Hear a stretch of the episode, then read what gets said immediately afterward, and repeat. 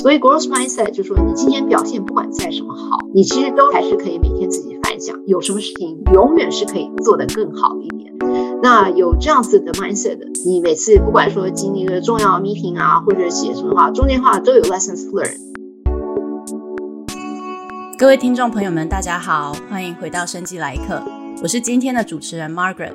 相信对生技产业和药厂有兴趣的各位听众朋友们，一定都听过 Regulatory Affairs 这个部门，也知道药品或者医疗器材要通过 FDA 这一类政府机关核准进入临床实验，甚至是上市，都需要法规部门的投入。那我也听过很多想要转换跑道的生技人朋友们，对这个专业非常有兴趣。那这个领域到底涵盖了什么范围，在做些什么？我相信一定非常多的听众朋友们非常期待。那我们今天非常高兴可以邀请到我个人非常崇拜他的条理以及口才的洪小玲博士来为我们介绍 Regulatory Affairs 药厂法规事务这个部门。欢迎小玲姐。大家好，我是洪小玲。小玲姐真的是非常开心今天可以邀请到你。小玲姐现在在安博制药担任 Regulatory Affairs 的 VP，我相信小玲姐的背景跟我们大部分的听众可能还蛮有共鸣的，就是在台湾念大学，然后到美国拿 PhD，然后留在美国当 Postdoc，接着进入药厂担任 Scientist，最后才转进了 Regulatory Affairs。那可不可以请小玲姐为听众朋友们简介一下你的背景，就是这样一路走来的一些心路历程？好的，好的。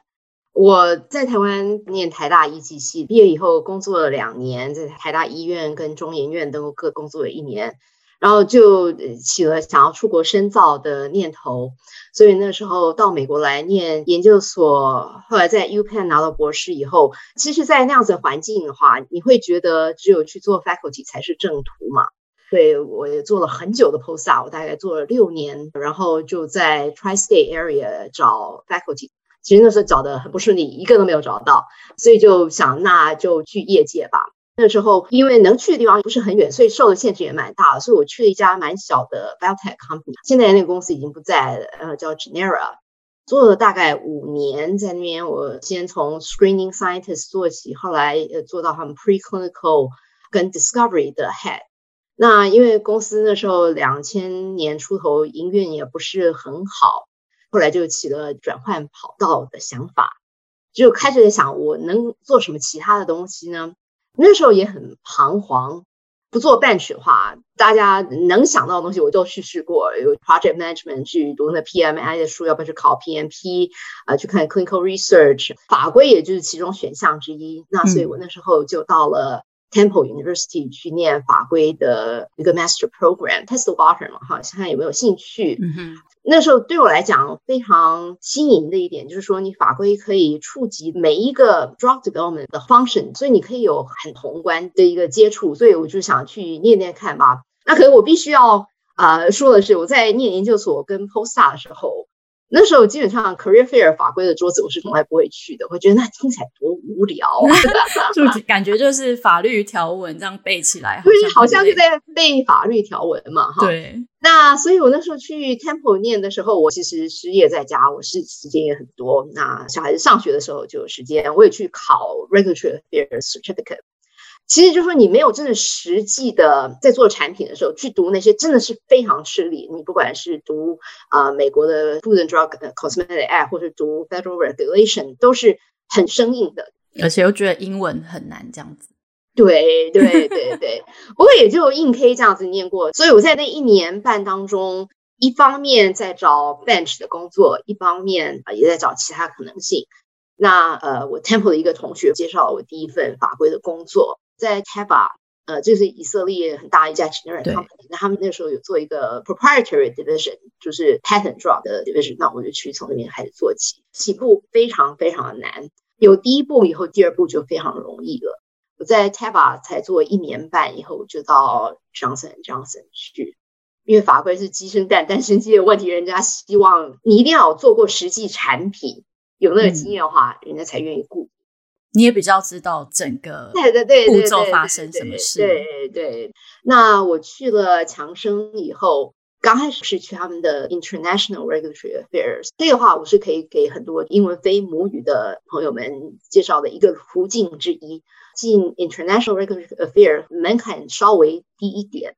哦，真的吗？是因为这个部门就毕竟是接触对，有几个原因啦，就是说，第一。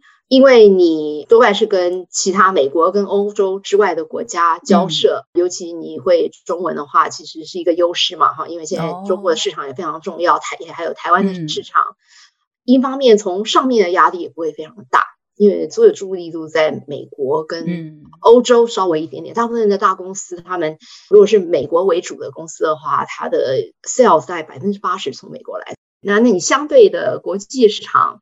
稍微好一点，就是上面也没有整天盯着你这样子，嗯、所以入门上稍微容易一点。因为你 international regulatory，你毕竟你还是在一个 global regulatory team 里面，你当然就是可以从你的美国跟欧洲的 team member 里面身上学到很多东西。他们交的档案，你基本上都是有 full access。嗯，我就是等于是一面做 international，一面学美国。嗯，那我这样做了四年以后，那时候我们经过一个重组，必须要把。Asia Pacific Latin America 的 regulatory lead 要改在在新加坡为主，或者你也必须要住在那里。哇，嗯，um, 所以 J N J 叫我去 Singapore look and see，叫我愿意问我愿意去新加坡。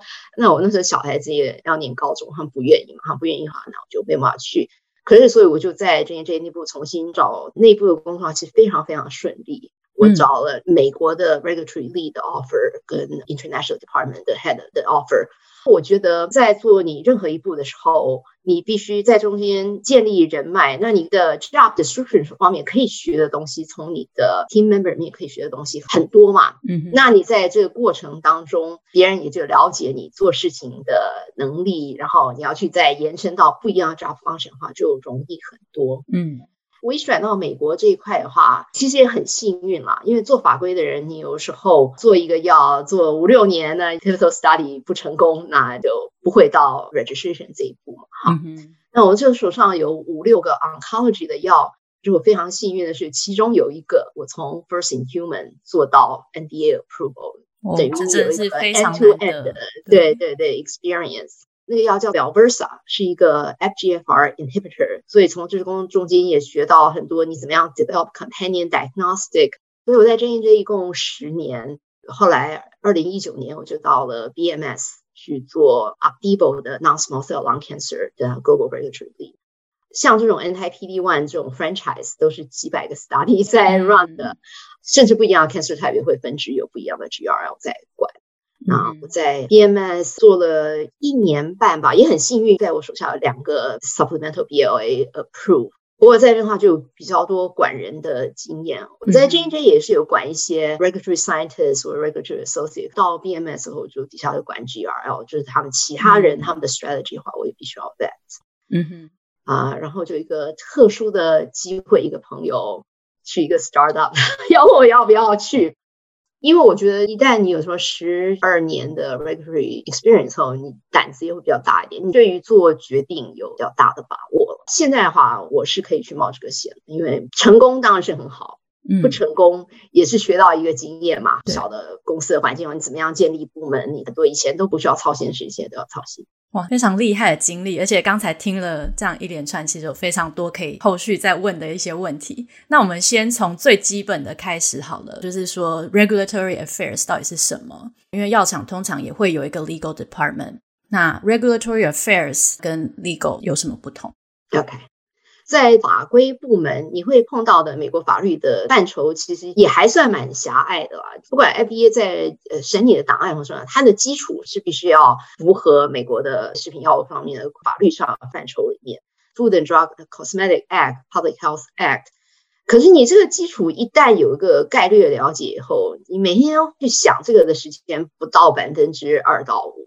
你大部分的时间都是从产品本身的性质，你的 benefit risk 到底在哪里？怎么样子跟你的 commercial clinical 或 preclinical CMC lead 来帮助他们做一个非常 efficient 的 drug development plan，不管从各个方面来想。那这当中你能给他们的帮忙，就是你必须要了解有一些 regulatory precedents，以前 FDA 看其他的产品。either 类似的 mechanism of action 或者是类似的适应症里面，他们到底对这样子的 study design 上面的要求是怎么样子啊？对他们这些产品会有什么样的特别的 challenging 的 aspect？那这些话 FDA 都有在他们的呃网站上公开的哈，嗯、你可以去读 FDA review report。那所以法规部门常常都花时间在整理这些，然后 FDA 有新的 guidance 出来啊。或是怎么样解读 Code of Federal Regulation，要确定公司做的很多事情是 compliant with the regulation and laws，这是你的基本功嘛。嗯哼。然后你在帮忙你 project team 怎么样非常 efficiently 来 develop 这个 product 的过程的话，你还要适时的看到什么时候是好的时间点去跟 FDA 交流，因为 FDA 其实是你 drug development 里面的 partner。嗯哼，你希望在这个过程中能跟他有适当的交换讯息，让他们知道你现在做到哪里，你遇到的 liability 在哪里，你的药的优势在哪里。所以 regulatory 另外一个很大的功能就是，我认为我是带一个团队去 FDA 面前表演，我等于是导演哈。嗯哼，那我导演的话去以前要先写剧本哈，你的 FDA briefing document 到底要怎么样很完整的叙述这个故事，去问 FDA 问题要怎么问。问题的技巧很重要，嗯，你有时候问了 FDA，要是给你一个答案，会造成你延迟四五年，然后多花好多好多钱的话，这个技巧上的话，你必须要了解问或不问的结果对于你这个 overall development program 的时间跟 cost 上面的影响在哪里嘛？嗯，那跟药厂法律部门的差别在哪里？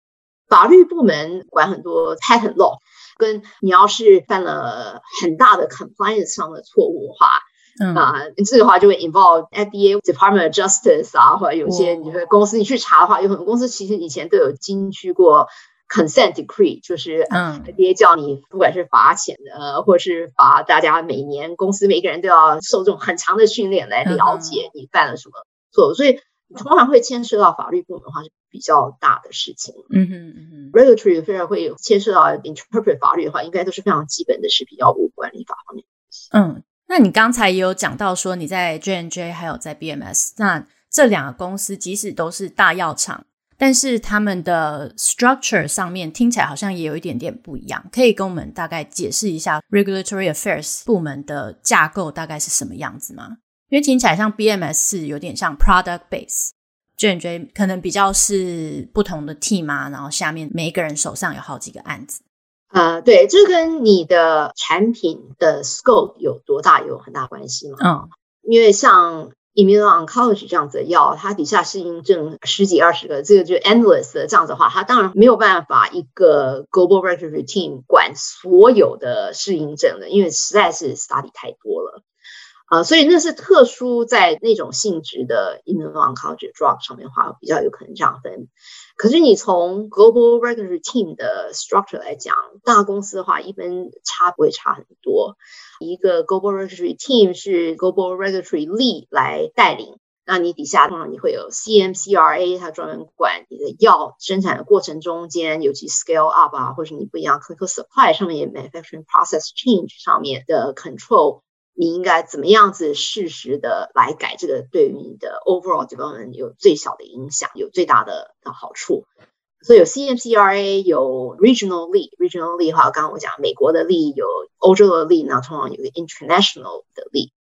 有些公司的话，日本跟美国也很强大，他们也会有一个 Japan lead，这就是他们不在 international 底下管，因为他们声音很大，所以他们也会来参加。Global Regulatory Team Meeting，那你如果药品尤其过了二期的话，你还会有个 Labeling Lead 来帮忙大家看你现在的 CCDS Company Core Data Sheet，就是以后的话会延伸成你的 US Prescribing Information 啊，或者是欧洲的 SMPC，就是欧洲的 Label。那通常的话，你还会有一些 Submission Manager，假如说你现在要 Put Together IND 啊，或是 Clinical Trial Application，或是你甚至要 Prepare NDA BLA。 通常会有比较像 operational support 这样子的人来一个很 complex 的 dossier content plan，会有人 drive 那个 progress，来，所以因为会有非常多的 team member 需要在这个对对对对，嗯，可是，在 regulatory team 之外，通常你的 global regulatory lead 跟你的 US lead 会在你的 overall compound team 或是 project team 里面，嗯，或者有的人公司叫 development team。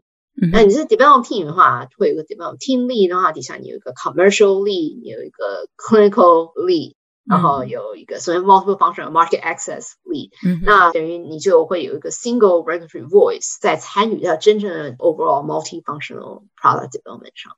嗯哼，所以这个人就是代表 regulatory affairs 的立场，然后去参加比较大的 product team，但是另外。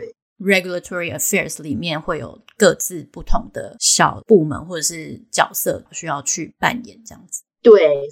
那你刚才有提到，就是像 CMC Regulatory affairs 还有 Labeling Regulatory affairs，有点像是 Regulatory affairs 里面的一个次专科或是一个 specialty 这样子的一个部门吗？或者是需不需要一些特殊的 requirement 才能够进入到这种领域呢？其实啊、呃，每个人进 CMC 或是 labeling 的前面的经验的话，也是都很多方向的。嗯，labeling 我比较常看到的是 PharmD，有时候以前做 medical information 啊、嗯、这一类的，那会决定就去做 labeling，因为他对于产品的了解，嗯，你很多 labeling section 上面需要哪些的话，他们有特殊的了解。嗯，那所以其实没有很 specific 的 job requirement。DMC 的话，通常就是化学比较强的人会想去做这个话，嗯、那他们也是有非常复杂的 document review。你任何大 C 人的 Module Three 是非常非常大的一个产品的制造 control，这上面的话很多很多东西要考虑。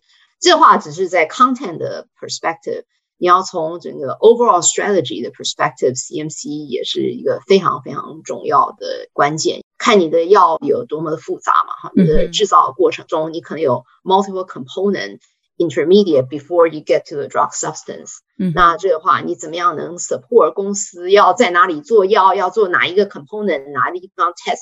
这些话，CMC regulatory 也必须要给其他的 manufacturing 上的 stakeholder 意见。嗯哼，那你刚刚提到了像这个 module three，这个是 IND。Investigational New Drug Application 的其中一个部分是吗？对对对，所以这必须要讲到这个 ECTD Electronic Common Technical Document 的 structure。这话是在 IND、NDA、BLA 上面都是同样的 five module 的 structure。嗯，那跟听众朋友解释一下，说这些是什么 document 好了。可以可以可以可以。这五个 module 里面，module one 的话是一些 administrative information。Module One 里面也有你的 Investigator Brochure，这个就是你通常要 run clinical trial 的时候给 Investigator 看的，来介绍这个药现在目前你了解到什么样地步的东西。那 Module Two 的话就是一些 Summary Document。在 IND stage，大部分呢是你的 non-clinical summary 跟 non-clinical overview。Mm -hmm. 在一个药放到人身上以前的话，一定经过很多的 non-clinical，不管 pharmacology 或者 toxicology 的测试，才能告诉 FDA 说为什么我觉得我这个 phase one 从这个 dose 来开始做是最安全、最有意义的。对对对，你那个 dose 你不能太低，不然的话就在打空包弹啊，要很久才会看到任何效果。对，可能太高的话，FDA 会觉得对人不安全，所以你要从很多动物身上的这些资料来 justify 你的 starting dose。File initial IND 的话，Module Two 里面大部分讯息是在这上面。有些公司会加一些 CMC 的 summary 的话，那叫 Quality Overall Summary，也会放在 Module Two 里面。嗯，那 Module Three 就讲到你的 Chemistry Manufacturing and Control 的，这就是从 CMC 上面的东西。这个话就从你的 Drug Substance。呃，小分子来的话，你等于 API Active Pharmaceutical Ingredient，讲它这个东西怎么做，在哪里做的，你的 synthesis 的过程是怎么样子，你怎么样确定你每一步之间的 control 在哪里，来确定你这个药的 purity、potency，还要 define 它的 impurity。Drug substance 变成 drug product 以后，你加一些其他的 inactive ingredient，可能你比如说看你的 formulation 是是什么嘛，哈，那你能不能做好几个 batch，consistently make it to have the same characterization，嗯啊，result in the specification。然后你的 module four 的话，就是你的所有的 non-clinical pharmacology 跟 toxicology report。 那这个话就跟 module two 我刚刚讲的 non-clinical summary 的话，这个话就更 detail 了，等于每一个 study 里面的更详细的内容。在第一个 IND 的时候，module five clinical information 通常就是你的 first in human protocol，informed consent，investigator 的 qualification，它的 CV 啊。还有一些其他 form 放在 module five。可是你这个在制药的过程中，你的 IND 会一直被 amend 嘛，哈，例如说你现在有新的 non-clinical result，或是你有新的一期的 study 结束完了，那你 report 的话，你要用 IND amendment 的方式一直交到你这个 IND 里面。嗯，啊、呃，到你后来交 BLA、NDA 的时候，也还是这五个 module。不过到那个时期的时候，你的 CMC 就长得更大了，然后你应该最大的 component 应该是 module find 的 clinical data。嗯，因为你后来要支持的适应症，你的 prescribing information 都是从 clinical data 上面来的。哦，所以 IND 跟 NDA、BLA 的 module 都是一样的，只是你可能会看重的一些内容会有所改变。对对。哦，原来如此。你刚才提到 CMC 制成这个部分。那如果说临床试验当中啊，或者是产品上市之后，我们如果想要改变剂型，或者是就是 formulation，你你刚刚提到说是可以 amend 的。那如果是一个比较巨大的改变，例如说从 IV 变成 subcutaneous，这样子也是可以 amend 吗？通常我们会开一个新的 IND，哦，就会开一个新的，就重来一遍。呃，对，而且你可以去看市面上很多药，它有一个同样的 active ingredient，它的 formulation 不一样，它药名是会不一样的。嗯，所以例如说，同样一个药用在不同的疾病上面，嗯哼，这样子，你也可以用在同一个疾病上，它药名可能还是会不一样。哦，是哦，那这样也是分开一个 IND 吗？这可以跟 FDA 讨论，有的人是可以放在同一个 IND。你要是说你刚开始先 develop subQ formulation，嗯，你还没有全程要做很大的 registration study 以前的话，FDA 有时候会同意让你先放在同一个 IND 里面试试看。嗯、可是通常 FDA 说你要是已经确定要做比较 full development 过程的话，FDA 会要求你开一个新的 IND。哦，所以在这个真的 file IND 之前是需要跟 FDA 讨论的吗？最好是能跟 FDA 讨论，嗯、所以也有 pre-IND meeting 的架构。对，所以这个也是 regulatory affairs 去安排。对，你任何跟 FDA 打交道的事情，都是 regulatory affairs 去安排，去 prepare briefing document，你怎么说故事的技巧嘛？哈，FDA 的话当然不可能对你的产品了解那么清楚，所以你要怎么样子很有系统的跟他讲很清楚，要他的 advice 在什么地方，这个是 regulatory affairs 在主导。嗯哼。那所以 FDA 里面的 review team 大概是长什么样子啊？就是一直以来，我想大家应该觉得 FDA 相当的神秘，所以呃，我们下一集会邀请到一个曾经在 FDA 工作过的人来为我们稍微介绍一下。但是像这样子在 review IND 啦、NDA 的 FDA 部门大概是什么架构？FDA 其实也是很类似公司的 project team，他们也是 multifunctional，他们也会有一个 cross discipline team lead。通常是一个 clinical team lead 来 play 那个 role，嗯，然后它底下的话有 clinical 有 efficacy reviewer 有 clinical safety reviewer，那通常就是 MD background，嗯，好，然后底下的话应该也会有 clinical pharmacology lead，也有 biostatistical lead。那所以，我刚刚讲的这些人的话，有可能是跟 division 有关系，比如说他的 division oncology one，division oncology two，那他们是这样子来 structure。嗯，可是从 CMC 的角度的话，他们就不是照 oncology、immunology 这样分，可能比较照 expertise。他如果说一个人是 specialized 在这个 monoclonal antibody biologics 的这种。嗯这方方法的话，可能它的区分就不是照 disease area 来区分，因为你一个药怎么制造、怎么样 control 的话，应该是 universal 的，就应该不是跟你的 disease area 有关有关系的。嗯，不过它的 structure 的话，应该会很类似公司的 project team。嗯，就是所有的 section 啊，或者是 project team 里面的人，FDA 都有一个 counterpart。对对。那刚才说同一个药啊，我们要用在不同的 indication 这样子的一个状况的话。那重新 submit 一个 application 是就会分到不同的组了，因为毕竟疾病的专业程度可能是不一样的。就原本是 oncology indication，可能现在要改成 infectious disease 之类，就是可能有人想要换到看试试看在 COVID 能不能使用。对，就嗯，那个话就一定是一个新的 IND 要交到不一样的 office 去。嗯哼，即便 oncology 里面。也有五个不一样的 division，每一个的话，他们有特殊的范围的 oncology indication。那这样子的话，药厂的 regulatory affairs 怎么样分配这样子的 workload？那就看你这个药在哪一个 development stage 哈。嗯哼，有一些公司是会把 early development 的 regulatory 跟 late development 的分开，因为 clinical development 上面 early 跟 late 通常是会分开来的。嗯哼，因为你不管在做 first in human dose escalation dose expansion 这个过程当中，跟做 large scale pivotal study 的 expertise 还是不太一样嘛，会考虑的事情也不太一样，也会不太一样。对，嗯。所以有的公司是两个分开的，有的公司是为了让 regulatory 的人有不一样的经历，是会合在一起。嗯，所以我以前很幸运，我在强生的时候基本上是合在一起，所以我也有 early development 的经验，也有 late development 的经验，这样也才可以从 first in human 一直看到对对对对对对。有些公司的话是 early 跟 late 完全分开的，嗯哼，那有人就会跳啊，说我先做 early 做两年，我也要跳到不一样的 department 来做做不一样的东西，所以才会有比较完整的经验。所以每一个公司 structure 不一样。嗯哼，你要怎么提出这样子转换部门的要求？这样对之前的老板会不会觉得有点尴尬？第一个你要了解老板的个性嘛，哈。嗯，那其实大公司像 BMS 或者 J N J 这样的公司，他们从整个人事部分上面对底下的指示都是 talent retention 非常重要。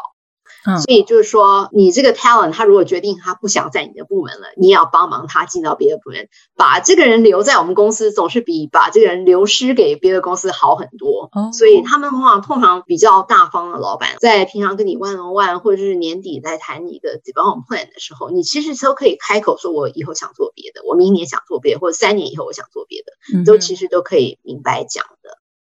因为现在法规供不应求嘛，哈，那公司也是很急着想要讨好底下的雇员，就是基本上你要做什么，你跟他要求都可以办得到的。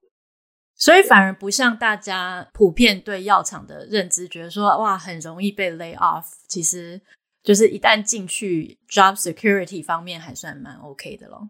对，这样讲好了，我在 regulatory 大概十四年了，我从来没有听过法规被 lay off。假如说有一个公司，我们现在开始不做 cardiovascular，嗯，那他所有 cardiovascular regulatory 就会跑到别的 therapeutic area 去，因为永远缺人。嗯，那因为一般人会解读 regulatory 是一个 soft skill communication skill heavy 的 job，嗯哼，啊、um，所以就说你有跟 FDA 或者其他 health authority 打交道的经验的话，公司非常看重的。嗯，所以我从来没有听过 layoff。我个人除了 J N J N 的工作是。拜托一个朋友帮我投递了以后，那 interview，那等于是我第二份工作。可是那之后，不管在 J N J 里面内部转换工作性质，或是后来到 BMS，或者是现在到现在工作，我再也没有找过事情了，就是别人来找我的。Pandemic 期间好像还蛮多人换工作，然后也有非常多 headhunter 会到处联络人的，而且大家好像已经不太介意 remote 这件事情。对对，这个特别的明显。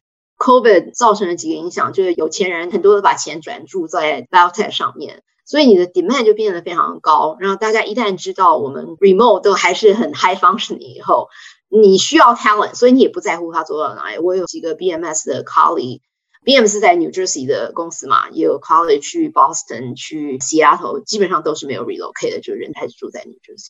这样子也给大家很多不一样的选项。对。那我们再回到 regulatory affairs 好了，刚刚有点岔题。你刚刚也有提到说，就是 regulatory affairs 是 soft skill 非常重要的一个工作。那他平常需要跟哪一些部门合作啊？然后 day to day activity 大概是什么样子？不管是你任何交到 FDA 上面的案件啊、档案啊，你对那个内容越深入了解，其实对你是越好的。因为也有一些 regulatory affairs 的人是知道这个 framework，它其实它内容的话，就算不知道，你也大概 submission 还是可以做。可你真正要做到能够 quickly advance 的话，你必须要让你的 project team 里的人觉得他跟你讲话不是在浪费他时间，就你真正的在懂，你真的能给他一些新的 idea。所以的话，我除了说平常在 project team meeting 里面，在 group setting 以外，我跟我 project team 都会有 one on one meeting 来讨论。我对于这方面我的看法是怎么样？FDA 有什么新的 guidance，或者是有什么新的 comparator，他们跟 FDA 打交道出来的经历的话，我会跟他们 share 这种个别的 relationship building 是很重要的。嗯。而且有的时候你会在 group setting 里面会觉得有些人为什么好像对于你提供的意见有一些 resistance，那这种话从 one on one 你你也应该会知道，因为每个人过去经历到的困难或者什么话，可能会影响他未来对某一种特殊的做法或者某一种 strategy 可能特别 hesitant。嗯哼，你等于其实各个面向 commercial、clinical、preclinical，我通常都会跟他们有个别的交往。所以好好的沟通，就是你知道为什么他们会特别的对某一些有 resistance 或是同意这样，我觉得可能对对，对必须要了解，对对对对，会有帮助。OK，好，那像你刚刚也有提到说跟 commercial 这样子的一些合作，所以会接触到就是上市之后要如何去 market 这个 drug 的 strategy 吗？还是这已经不太会是 regulatory affairs 会去接触到的部分？也不能说完全没有，因为你上市，你说是说美国先上市，然后欧洲你一一个阶段一个阶段的，所以你跟他们一直是都是会有交往的。然后在上市前一年，嗯，跟 commercial。他们最常提供的意见，就是说你的 labeling development，他们其实也会有意见的，因为他们知道什么东西他会特别注意要放在 labeling 的话，他会很在意的。那在你在你的 submission 跟 review 过程当中的话，因为 FDA 的 review timeline，尤其你要是有 fast track 或 breakthrough，或是你有其他的 expedite mechanism 的话，你这 approval time 是很难预料的，尤其在 oncology 里面。就算说 priority review 是六个月，你也不一定，FDA 也不一定会等六个月才给你 approve，比如说四个月就给你或什么的。所以，那 commercial 它要有 launch readiness 的话，它其实跟你是关系是非常非常密切的。嗯哼，它必须要知道 launch 之间所有准备的事情，它是不是能够在 target 呃 approval day 完全全部都做完。那你 approval 那天，你好 release final label 或什么话，很多事情等于是每分每秒都很重要的。嗯，那这个时候的话，你跟他们的关系就会非常的密密切。嗯，那这样在 first country approval 以后，其他的之间的互相的沟通，一直到所有 country approve 以前的话，都会有非常密切的关系。嗯哼，对，我记得在前一个公司，他们也是要上市之前，也是都会在那边倒数，然后非常紧张，说：“啊，FDA 要给我们 approval 了没啊？一旦 approve，你就要马上就要 launch website 啦，然后确定所有的生产线什么都是 OK 的。对，所以这个时候 regulatory 也可以给一些提示，对不对？对，所以我们就是 launch day timeline 是都是每分每秒都会 match 出来的。例如说，哈，我今天从 FDA 现在这个时间拿到 approval，我们通常会说我五分钟里面会寄给什么人什么人，因为我必须要哪一个 function 呢？例如说 print final label，因为到最后跟 FDA 打交道最后一关就是 labeling negotiation 嘛，哈，他让你改这个字，你没有 finalize 以前你不能印的嘛，所以就每分每秒都是有 plan out 的，然后他们才能。等于是当天或者第二天就可以 launch 了，这些嗯，还蛮刺激的。对，是其实是很刺激的。对对对。可是我觉得这也讲到 regulatory 这个工作的缺点，因为现在讲起来好像 supply doesn't mean demand 好像很 exciting 的、嗯，我觉得是比较没有自由的一个工作了。哦、就是说，你如果现在要 approve 的话，你现在时间到要跟 FDA 打交道，或是你要交 response to FDA information request。有的时候 FDA 很残忍，他星期五下午四点给你一个 information，或者说礼拜一早上十点 due，那所以你知道你这个周末要干什么？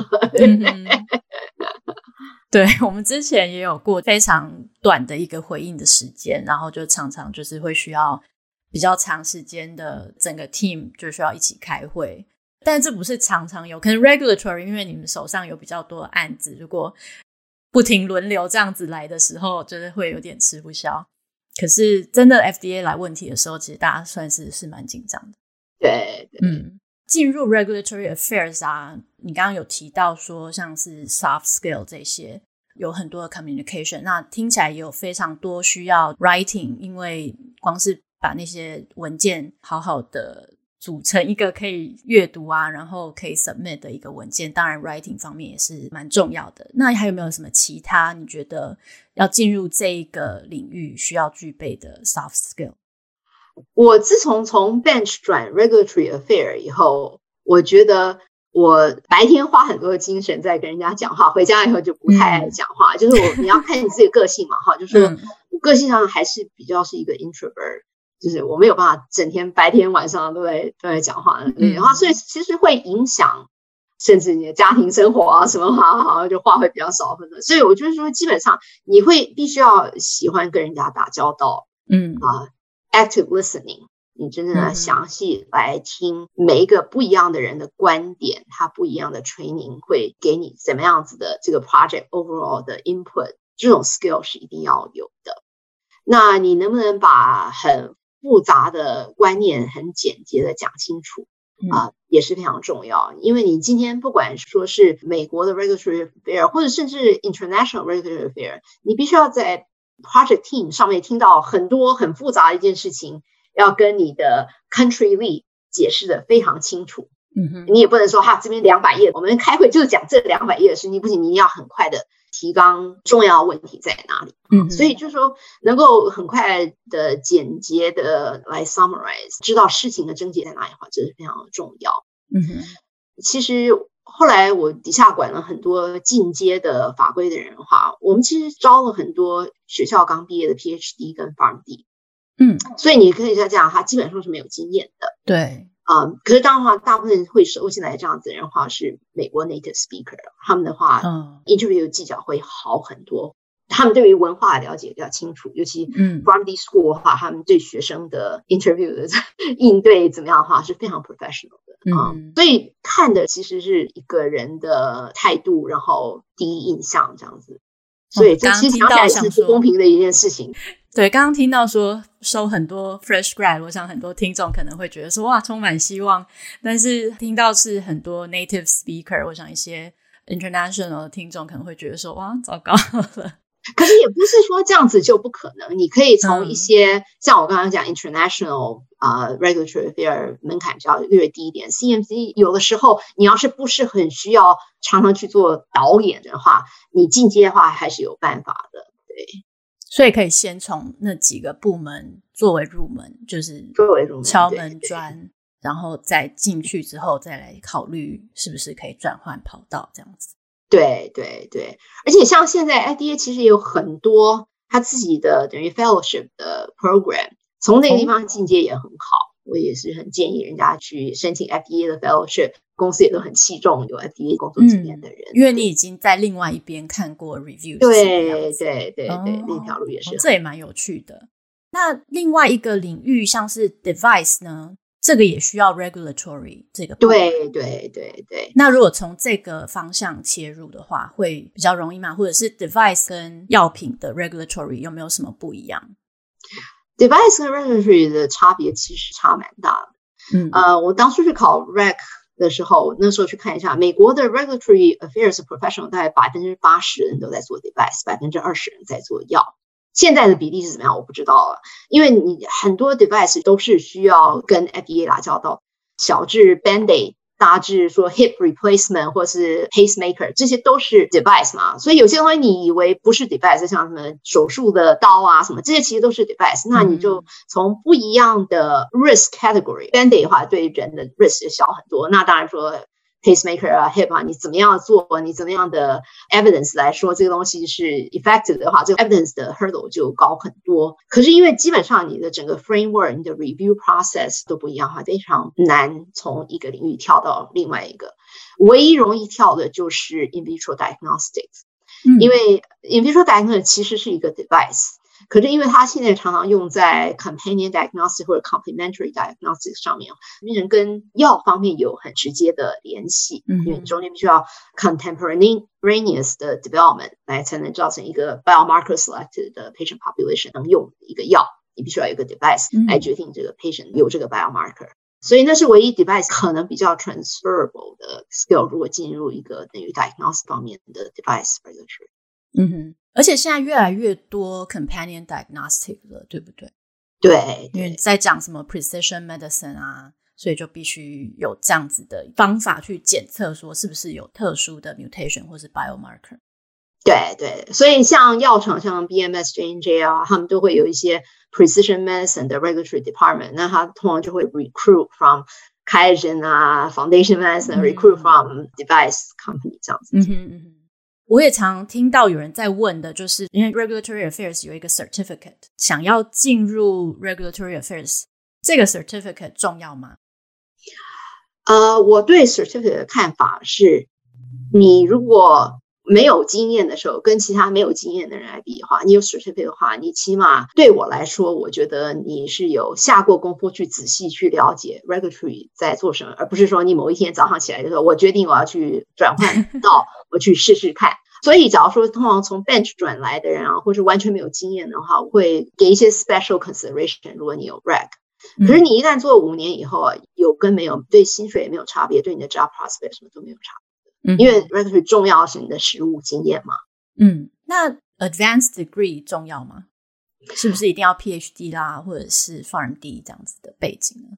这个话你就看是哪一辈的人。像我以前在 J N J 的老板是大学商科毕业的，连 Science degree 都没有。嗯啊、呃，可是有些人他很年轻的时候就进了这个领域嘛，哈。而且我我是相信任何人，你不管以前学什么的，你只要努力学习，一定学得来的哈。所以我其实也从很多其他的领域，或者说有些。真的就是完全没有念 science 方面的东西来做 regulatory 也做得很成功，所以这不是需要不需要问题。可是就说他们的第一步当然是会比较特别困难。如果你现在是年轻要做 entry level 的话，嗯、你没有 science 会是非常非常困难。而且现在的话真的是 entry 非常竞争，对，所以有 PharmD 有 PhD 是很大的优势。嗯哼，那所以很多没有 PharmD PhD 人可能会先去中小型的公司试试看。然后再转到大的公司，嗯，大的公司如果 entry 的话，没有 advanced degree 的话是很难。嗯，那如果像是进入到公司之后再去进修啦，拿 advanced degree 的话，这样子对以后的升迁会有帮助吗？还是你觉得还是实战经验最重要？我觉得现在来讲的话，越来越重要了，就是对升迁，因为有些公司的话其实是很僵硬的。不一样 level，它的 education requirement，它通常基本上会要求起码有 master。假如说你现在到 director level，当然外面还是有公司不计较这一点嘛，因为 regulatory supply doesn't meet demand。那比较缺人的公司的话，他可能会愿意 consider。那像小林姐，你现在已经有非常久的 management 经验。然后站在 hiring manager 这个角度的话，招聘新进人员啊，你会着重的一些特质，或者是会看的一些重点是什么？一个尤其没有工作的经验的人来面试，我们看的第一个是一个人是不是能很条理清楚的讲他过去在学校的经验。嗯、第二个，我是看你对我们公司是不是有一个基本的了解。我希望你有下功夫去研究我们的 website 啊什么的。那第三个的话就开始变成很抽象的一个 passion 的问题，我会想要知道你为什么想要来做 regulatory affair。嗯哼，那所以大家想这种答案的时候要特别小心。有的时候也要，假如说现实的情形就是说，哎呀，这个其实像我当初哈，我觉得 bench 太 volatile，跟你去面谈，那不能讲这个是一个原因。嗯，对，你要想一些比较正面的原因来讲，你为什么会对法国有兴趣？是，那英文不是 native speaker 的话，你会有什么样的建议吗？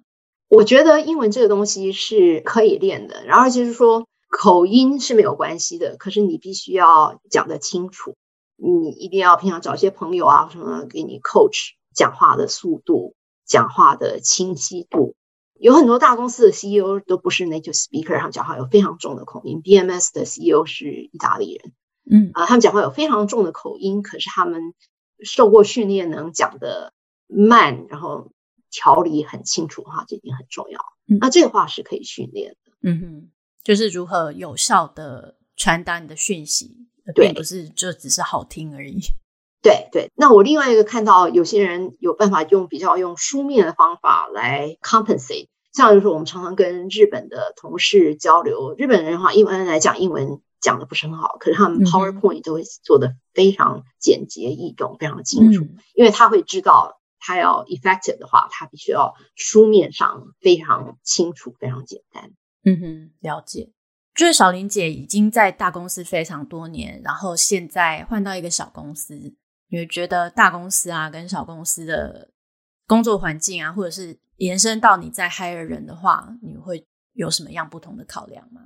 很多大公司都有一些特定的文化。有些公司的话，你会觉得有些人特别会去打关系，或者那样的人的话，升迁的比较顺利。这个其实也不是说公司的环境不公平，而是说你像一个大公司，如果一个几千个人的部门，你要得到上面的人的青睐，其实非常困难。所以就说我在指导底下的人的话，其实我会特别去想他们平常哪一些 stakeholder 要照顾好。嗯除了做分内的 project 里面事情的话，你要去 involve 哪一些 cross department 的 initiative，要做怎么样的 project，对你的未来会比较有好处。那小公司的话，基本上不会有这些考量，嗯，因为也没有层层层层要希望从万人中胜出这样子的压力嘛，嗯，所以小公司可能比较 flat 啊，然后平常可以接触到不同层级的人也相对容易很多，对，嗯，可是这也不是都是一定的啊，就是你自己要 take initiative to reach out to others。有些人的习惯也还是非常 silo，不管在大公司，他就做自己的事情而已嘛。除非有出问题，他不会觉得他需要跟别人打交道。可是大公司、小公司的话，其实都是这种 outreach 的工作是要做的。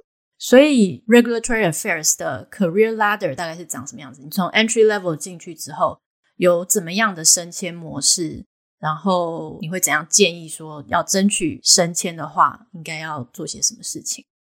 现在一般基本的模式就是，你 entry 的时候可能是 associate、senior associate、manager，这些话应该都是算不一样等级的 entry level 的工作。BMS 现在学乖了，他 entry level 就已经在 manager，他不希望你还在从 associate 爬 senior associate 爬 manager，因为那实在是爬太久。然后 manager 以后下一步就 associate director。Associate director 以后，基本上我们就希望这个人能够独当一面，就说你在 manager 之下的话。一般你是一个 supported function 哈，你可能会帮忙 prepare 一个 briefing document，你可能会去召开一些小的 meeting 来大家做 contingency planning 来怎么样子准备给 FDA 回答问题。可是你不会做决策上很大的 independent decision，我也不会放你一个人去一个 project team represent the whole regulatory department。嗯，可是 associate director 到 director 以上哈，基本上必须要能够独当一面，你的 project 里。面你可以自己 responsible for a product 或者是 a pipeline。有些人他希望一辈子就坐在 supportive function，因为你独当一面以后，其实压力也很大。对，你这个东西胜败，而且上面的人现在开始会看到你了。他对你不满意的话，马上就告诉你们上面的 VP 说某某人买某某 product，我觉得这个代理人很没有条理啊，或者是讲话没有分寸啊。因为你虽然是他们的导演，可是他们是高薪的演员，对不对？你还是要对他们的 应对的话还是很重要。所以到说 associate director 以后，这个怎么样跟上层应对这个东西的话，就需要特别知道。嗯哼，那再往上的话，就看个人愿不愿意。再往下面一步嘛，哈，你 director 以上的话，例如说 senior director、executive director，基本上你就管人，嗯，管比较多。那这种管人也管人头痛的地方嘛，因为管人的话，每一个人的 motivation 不一样，你怎么样子能够让一个人觉得 fulfill 的感觉也不一样嘛，哈、嗯。而且大公司的话，有很多人在念很久，lifer 很多，就是学校毕业以后进去就再也没有出来的人。那他们通常可以要到自己想要的 project，因为他们也真的是很强，能力非常非常好。你必须要考量的就是，假如说你像我这样的很晚才进 regulatory，或者是比较晚才进公司的，你就必须看你自己跟上面打关系的能力长袖善舞到什么地步啊，或是你觉得你这个袖子永远舞不过他们的话。外面机会非常的多，你就随时都要考量机会成本的问题。你留下来是不是对你最好？嗯、这个环境可能是非常好，就是你有很好的 project，大家对你很好，大家的同事相处的都很愉快。是，可是你到一个地步，你必须要看老板多大岁数啊，里面的人有没有可能要走，觉得你有没有可能再往上升的机会，这些话都要衡量。嗯哼，就个人生涯规划的一些计划这样子。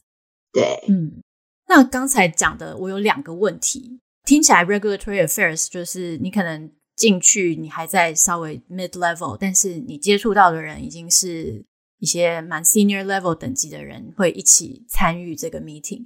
那你要怎么就是 manage up，或者是你要怎么影响他们做一些决策？你觉得应该要怎么练习啊？或者是有没有什么小技巧可以分享？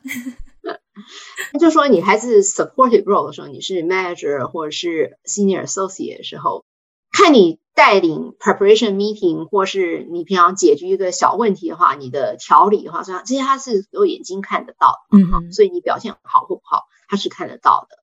可是你到开始独当一面以后，associate director 或是 director 以后，有时候我会 assess。Team dynamic，比如说我对于某一个策略我不以为然，比如说我觉得这个 product 现在这个情形还没有办法去请 breakthrough 或什么之类的。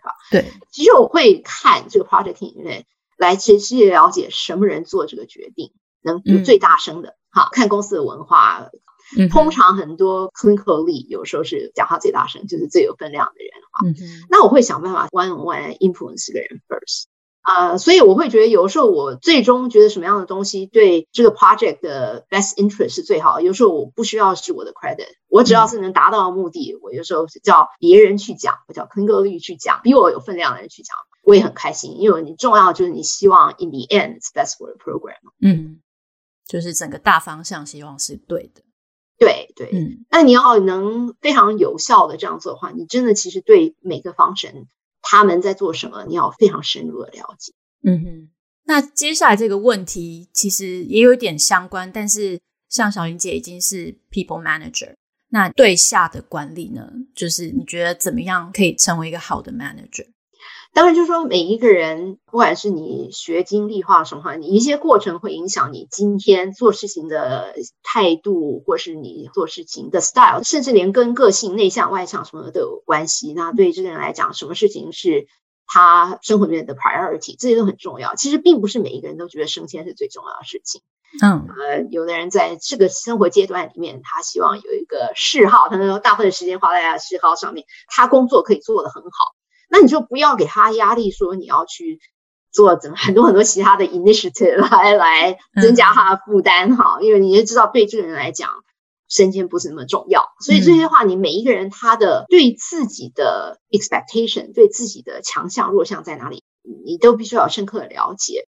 在我管理的人里面，能 advance 的非常顺利的人的话，我觉得都是有 growth mindset 的人。所以 growth mindset 就是说，你今天表现不管再什么好，你其实都还是可以每天自己反省，有什么事情永远是可以做得更好一点。那有这样子的 mindset 的，你每次不管说经历一个重要 meeting 啊，或者写什么话，中间话都有 lessons learned。那我会跟我底下的人仔细的讨论这些东西，因为他们也知道我的出发点都是希望对他们的未来有帮助。我基本上就说，在建立关系上的话，他们对我的 trust 都是很好的，嗯、他们知道。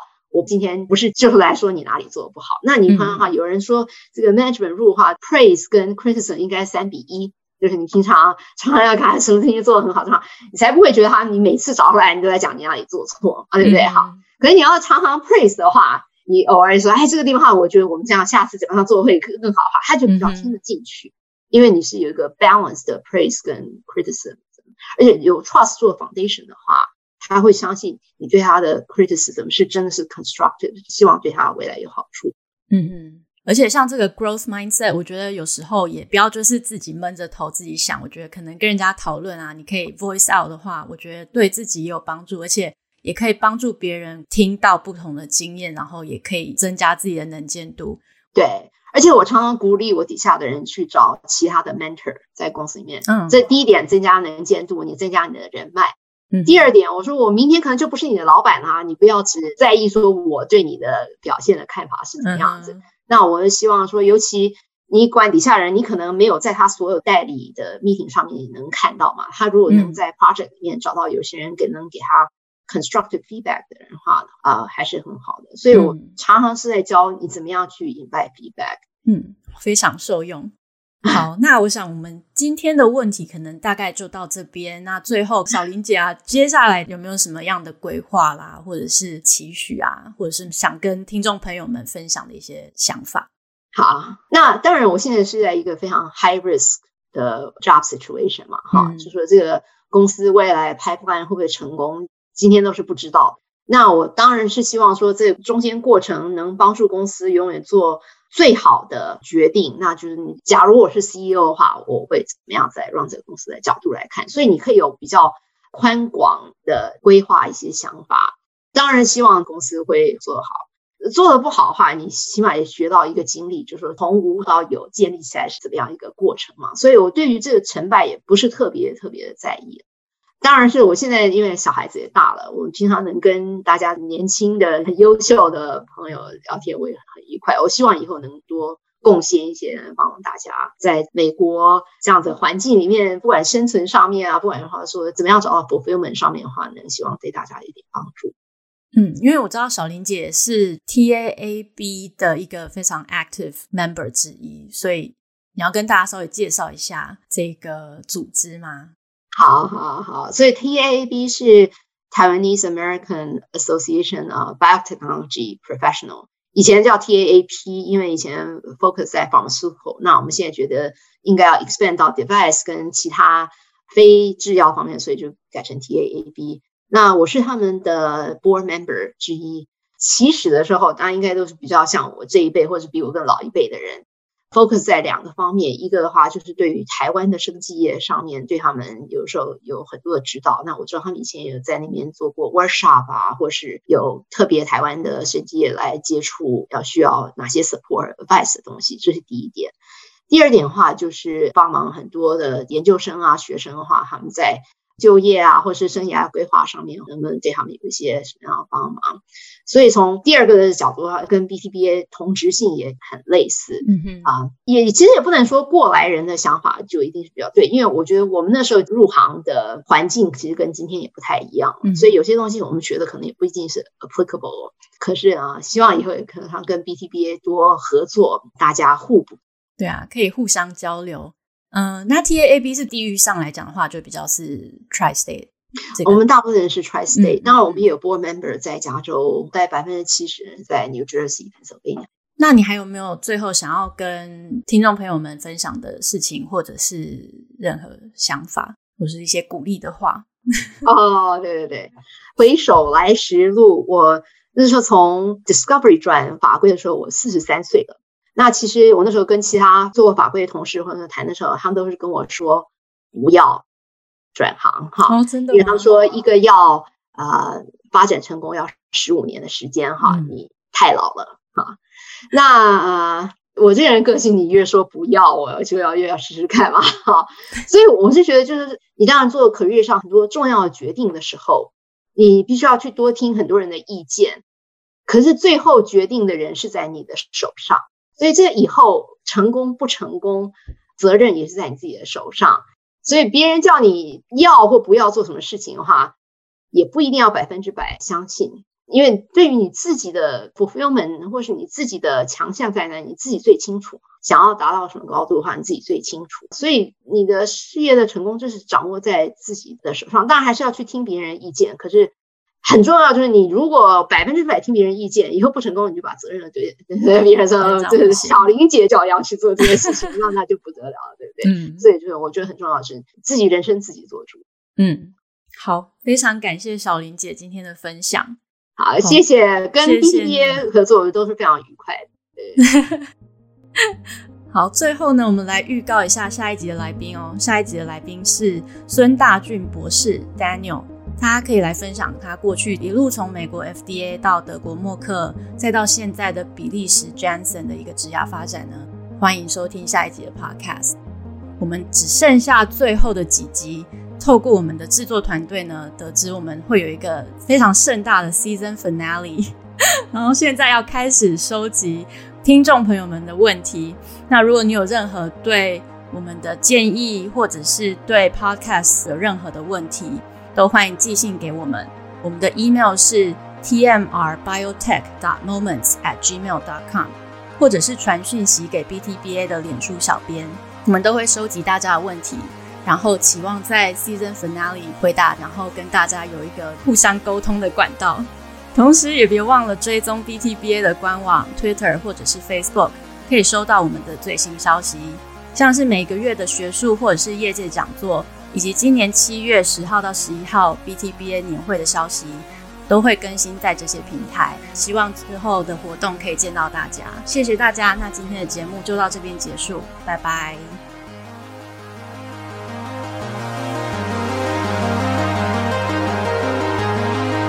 生技来一课是由 Boston Taiwanese Biotechnology Association 制作发行，台北驻波士顿经济文化办事处赞助。